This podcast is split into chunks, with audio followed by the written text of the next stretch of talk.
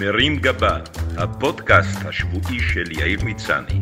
מתוך שיש שבת, מוסף סוף השבוע של ישראל היום. והשבוע, אימא לאדמה. כאילו חסרים לנו רעשים בראש ומתחים מצד הקורונה, מחירי הפסטה ואויבינו מצפון, מדרום, מבפנים ומבחוץ, והשוואת החיים המשעממים שלנו לאקשן של השופטת קרייף, צצה לה צרה חדשה ישנה בשם רעשי אדמה. אולי זה קשור לחרפון הכללי שעובר על האקלים בכדור הארץ, אבל לאחרונה היו רעידות אדמה בקפריסין, בלבנון וגם אצלנו בצפון, ונזכרתי שכבר ביסודי הפחידו אותנו מכך שאנחנו גרים על השבר הסורי-אפריקני, שכמו שליט סורי או תנין אפריקני, קשה לבנות על היציבות שלו, כך שאנחנו חיים על זמן שאול. בפורטל החירום הלאומי, שזה לא בדיוק אתר שאתה גולש בו בשביל הכיף או כדי לראות תמונות יפות של פרחים, כתוב מפורשות ש... במדינת ישראל צפויה להתרחש רעידת אדמה חזקה שתגרום לאסון המוני המלווה באלפי הרוגים ופצועים ובהרס רב של מבנים ותשתיות. העובדה שלא הייתה רעידת אדמה חזקה זה זמן רב, מגדילה את הסיכוי שתתרחש בישראל רעידת אדמה חזקה בקרוב. בקרוב. אימא'לה, אלפי הרוגים! ומתי בדיוק זה יוצא בקרוב? שנדע להתלבש יפה, כדי שלא יצלמו אותנו קבורים מתחת להריסות בטרנינג עם כתמי טחינה. ולמה תמיד אמרו לנו שהאדמה היא אימא אדמה? אם היא רק רוצה לבלוע אותנו, כבר היה יותר הגיוני לקרוא לה חותנת אדמה. באולפני החדשות התחילו לדון בנושא. הביאו מומחים שעושים שחור בעיניים והתריעו על כך שמנהיגינו לא עושים מספיק כדי להתכונן ולהיערך לבאות. להפך, אנחנו רק בונים יותר צפוף ויותר לגובה, מה שנראה להדיוט כמוני הכי מסוכן. הרי אפשר עדיין לחזק את המבנים הישנים והלא יציבים כדי שלא יתפרקו לנו על הראש, אלא שזה עולה הרבה כסף. ובניגוד להקמת גשרים וכבישים, כאן לשר הממונה אין הבונוס של גזירת סרטים והרמת כוסיות. את הקרדיט יקבל כנראה אחד השרים הבאים. הייתי אומר שהכתובת הייתה על הקיר, אבל כנראה גם הקיר התמוטט מפני שלא חיזקו אותו. ויכול להיות שאנחנו לא קוראים נכון את המפה. אולי הכל מתוכנן. אולי מקבלי ההחלטות סבורים שרעידת אדמה יכולה דווקא לסייע בפתרון בעיות הריבוי הטבעי, הצפיפות והפקקים, ולייצר דילול אוכלוסין, מה שיגרום להורדת מחירי הדיור המאמירים וייצור תנופת בנייה. אולי מבחינתם זה יהיה טוב לכולם. אוקיי, חוץ מלקורבנות, אבל הם כבר לא יתלוננו או יצביעו בבחירות.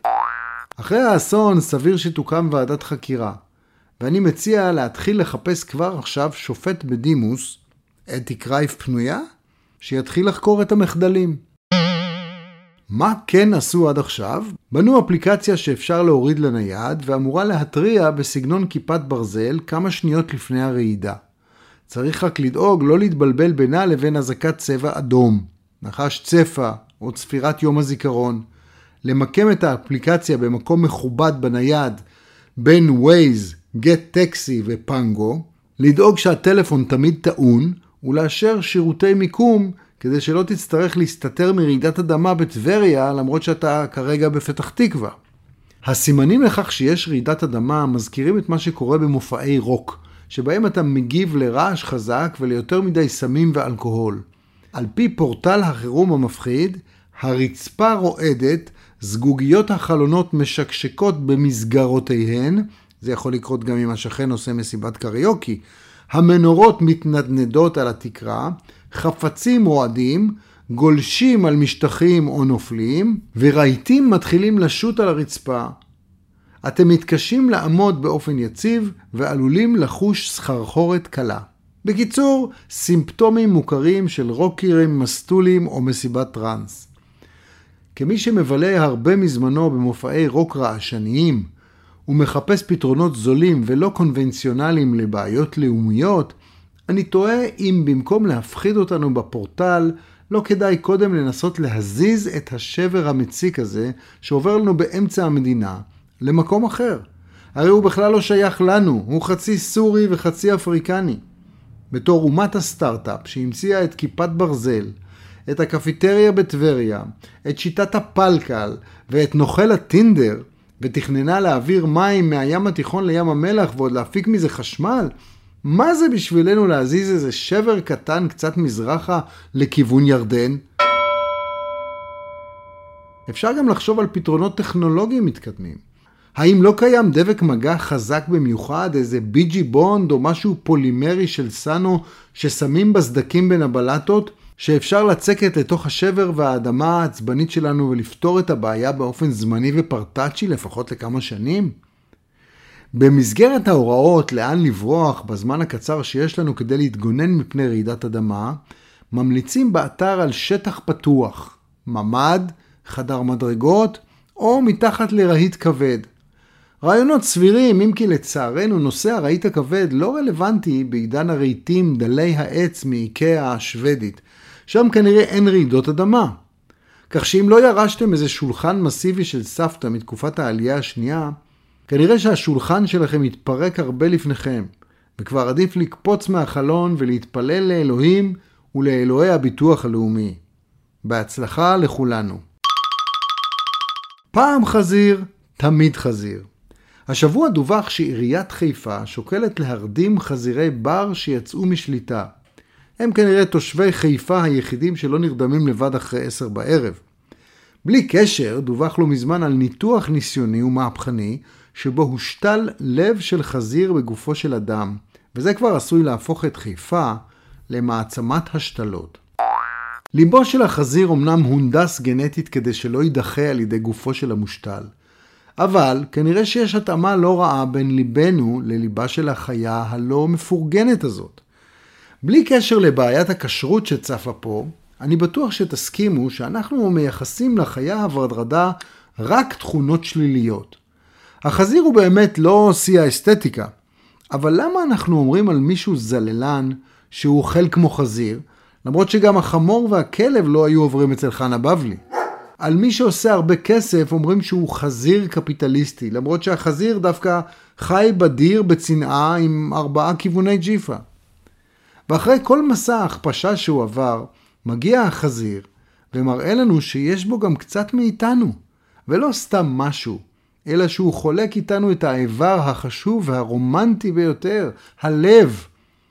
נשאלת השאלה האם הלב החדש ישנה את המושתל הטרי ויגרום לו מעכשיו להמעיט ברחצה, להתחיל לנחור כשהוא מתלהב, ובבואו לאטליז לא כשר, להיות מוצף ברגשות כלפי הנקניקים התלויים.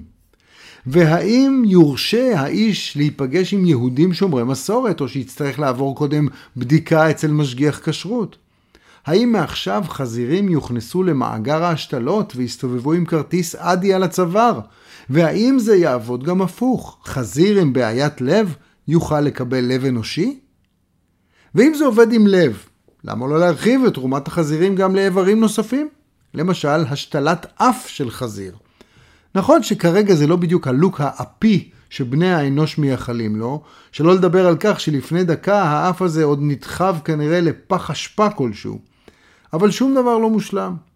בנוסף, מי שרוצה לאמץ מראה ייחודי שגם יחזיר אותנו לימי קדם, יכול ללכת על השתלת זנב עם ריח של בייקון.